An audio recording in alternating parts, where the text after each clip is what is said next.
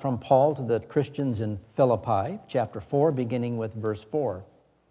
He says, Rejoice in the Lord always. Again, I will say, rejoice. Let your reasonableness be known to everyone. The Lord is at hand. Do not be anxious about anything, but in everything by prayer and supplication with thanksgiving, let your requests be made known to God. And the peace of God, which surpasses all understanding, will guard your hearts and your minds in Christ Jesus. Finally, brothers, whatever is true, whatever is honorable, whatever is just, whatever is pure, whatever is lovely, whatever is commendable, if there is any excellence, if there is anything worthy of praise, think about these things. What you have learned and received and heard and seen in me, Practice these things, and the God of peace will be with you. I rejoiced in the Lord greatly that now at length you have revived your concern for me. You were indeed concerned for me, but you had no opportunity. Not that I am speaking of being in need, for I have learned in whatever situation I am to be content. I know how to be brought low, and I know how to abound. In any and every circumstance, I have learned the secret of facing plenty and hunger, abundance and need. I can do all things through him who strengthens me. This is the word of the Lord. From God our Father and the Lord Jesus Christ. Amen. What the world is coming to, huh? I would imagine that on Sunday, the 7th of October, 1973, Pastor Losser stood here and said something about the war which erupted the day before between Israel and Egypt. Some of you might have even been here on that day. Claude, were you here then? Remember Pastor Losser mentioning anything about it? Probably, Probably yeah. I know you don't have every one of his sermons memorized either, do you? Right. You know, I wonder what he might have said about it. What would our Lutheran preaching 50 years ago have brought to bear on that situation. The Arab Israeli war fizzled out by January of 1974, and life went on. There hasn't been anything like it since until last week. I mean, Saddam Hussein lobbed a few Scud missiles into Jerusalem and Tel Aviv in 1991, but that was overshadowed by the larger war that was going on between the coalition and Iraq, and also the fact that Israel showed restraint and didn't retaliate. But it's all different now. And there seems to be more anxiousness going on from what I see and hear on the news and among Christian circles, even, than what's going on in, say, you know, between Russia and Ukraine. Because most of us know Israel and the Middle East is a geopolitical hotspot, and there's religious prophecy connected to it. A prominent church in our area has a monthly prophecy update on their website.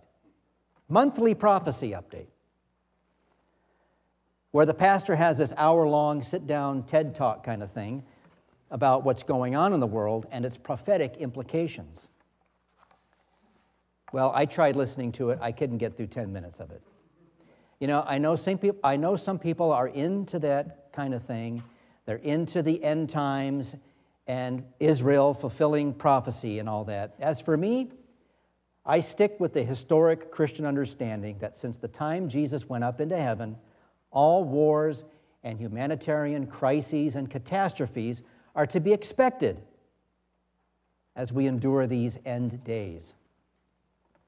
And based on patterns of how things go in this sin filled world, unless Jesus returns beforehand, we can expect the fighting will eventually settle down. There, there may not be true lasting peace, but the rockets and the bullets will eventually stop. The rubble will be scooped up, and the dead will be buried, and life will go on for the survivors. As it's happening, though, it's, it is worrisome. Some of us know people in Israel. Some of us know someone who knows someone who lives there. And because of what we see and hear in the nightly news, whatever happens in Israel seems to have potential to flare up into a more global scope. So, what might our verses today from Scripture bring to bear on this worrisome world? Well, to start, we've got these famous verses from Isaiah a look into our eternal life on the new earth. It's comforting to know that death will be swallowed up forever. Matthew records Jesus teaching people about the kingdom of heaven. In this parable, he warns those who follow him to, to, to be ready, right? When the end comes, be ready. You don't want to be the one who shows up to the banquet without the proper attire, or you'll be turned away. Now, I know it's probably pretty rare in Portland, but have you ever been to a nice, re- I mean, there's lots of nice restaurants in Portland, but have you ever been to a restaurant where they require you to, men, anyways, to wear a jacket and you don't have one? Have you, has, have you ever done that? Oh, come on, you've never had that happen to you? It's, it's a bit embarrassing. Sorry, you can't, you know, you have to wear a jacket. And if you're lucky, they might have a few leftovers hanging up in a closet where they'll give one to you to wear, but you feel like, you know, you feel foolish. Don't be one of those, right? Be ready when the end comes. Now, this reading from Isaiah and the one from Matthew, these are formative readings which the Spirit guides us and shapes us as we move forward to the goal of eternal life. But closer to home and right here and now, it's the Apostle Paul in his letter to the Christians in Philippi, in which we're confronted by this call to not be anxious about anything, but in everything, by prayer and supplication, with thanksgiving, let your requests be made known to God. Well, is this really attainable right now? To not be anxious about anything? Was Paul in a war? Was he in a humanitarian crisis? He was in prison. One can imagine it wasn't a pleasant experience. And he probably thought he might die there. But he wasn't writing to comfort himself, he was writing to encourage and comfort others who might end up worse off than him one day, and many eventually were. What's Paul's secret then? How can he not be anxious about anything and encourage others to do the same? I mean, he wasn't superhuman or anything like that. What he had is what we have the message of Jesus Christ. God in the flesh, who came to us to forgive sins and swallow up death forever. He came to take the world from the clutches of sin and darkness and bring it back into everlasting righteousness and blessedness in and through himself. This message affects our actions. Well, that's the hope, anyways. Even while we are still sinning daily, God has forgiven us. So we should forgive others.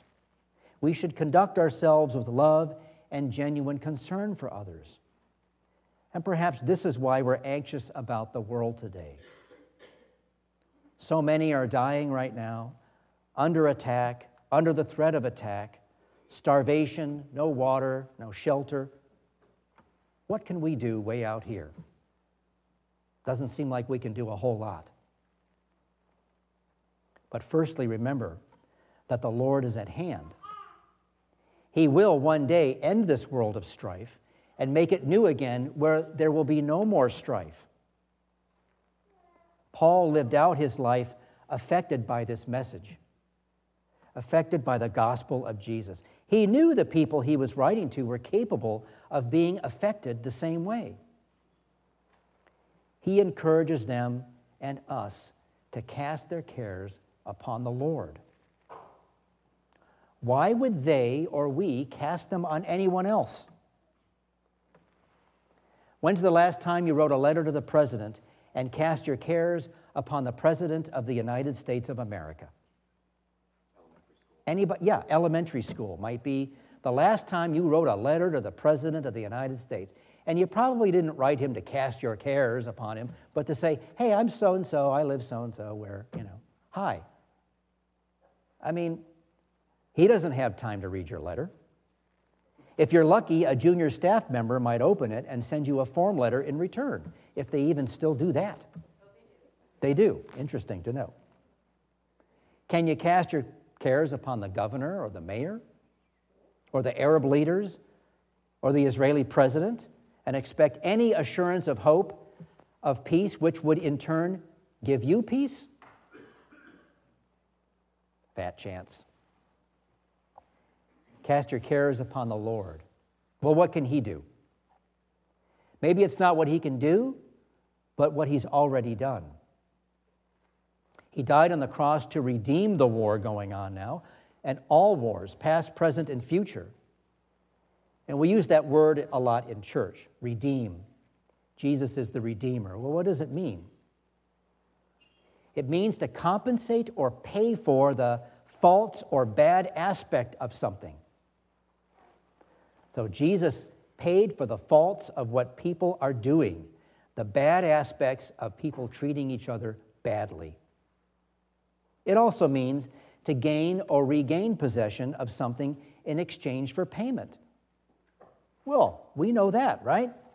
Jesus paid with his life to regain us and those who would believe in him as the Redeemer, the Savior of the world who forgives sins and has the power and authority to smash death forever and the devil. Having, your, having Christ in your life is having all. That's what Paul means when he says, I can do all things through him, Christ Jesus my Lord, who strengthens me. It's not a, it's not a superhero kind of thing. I have, you know, I can be a superhero now.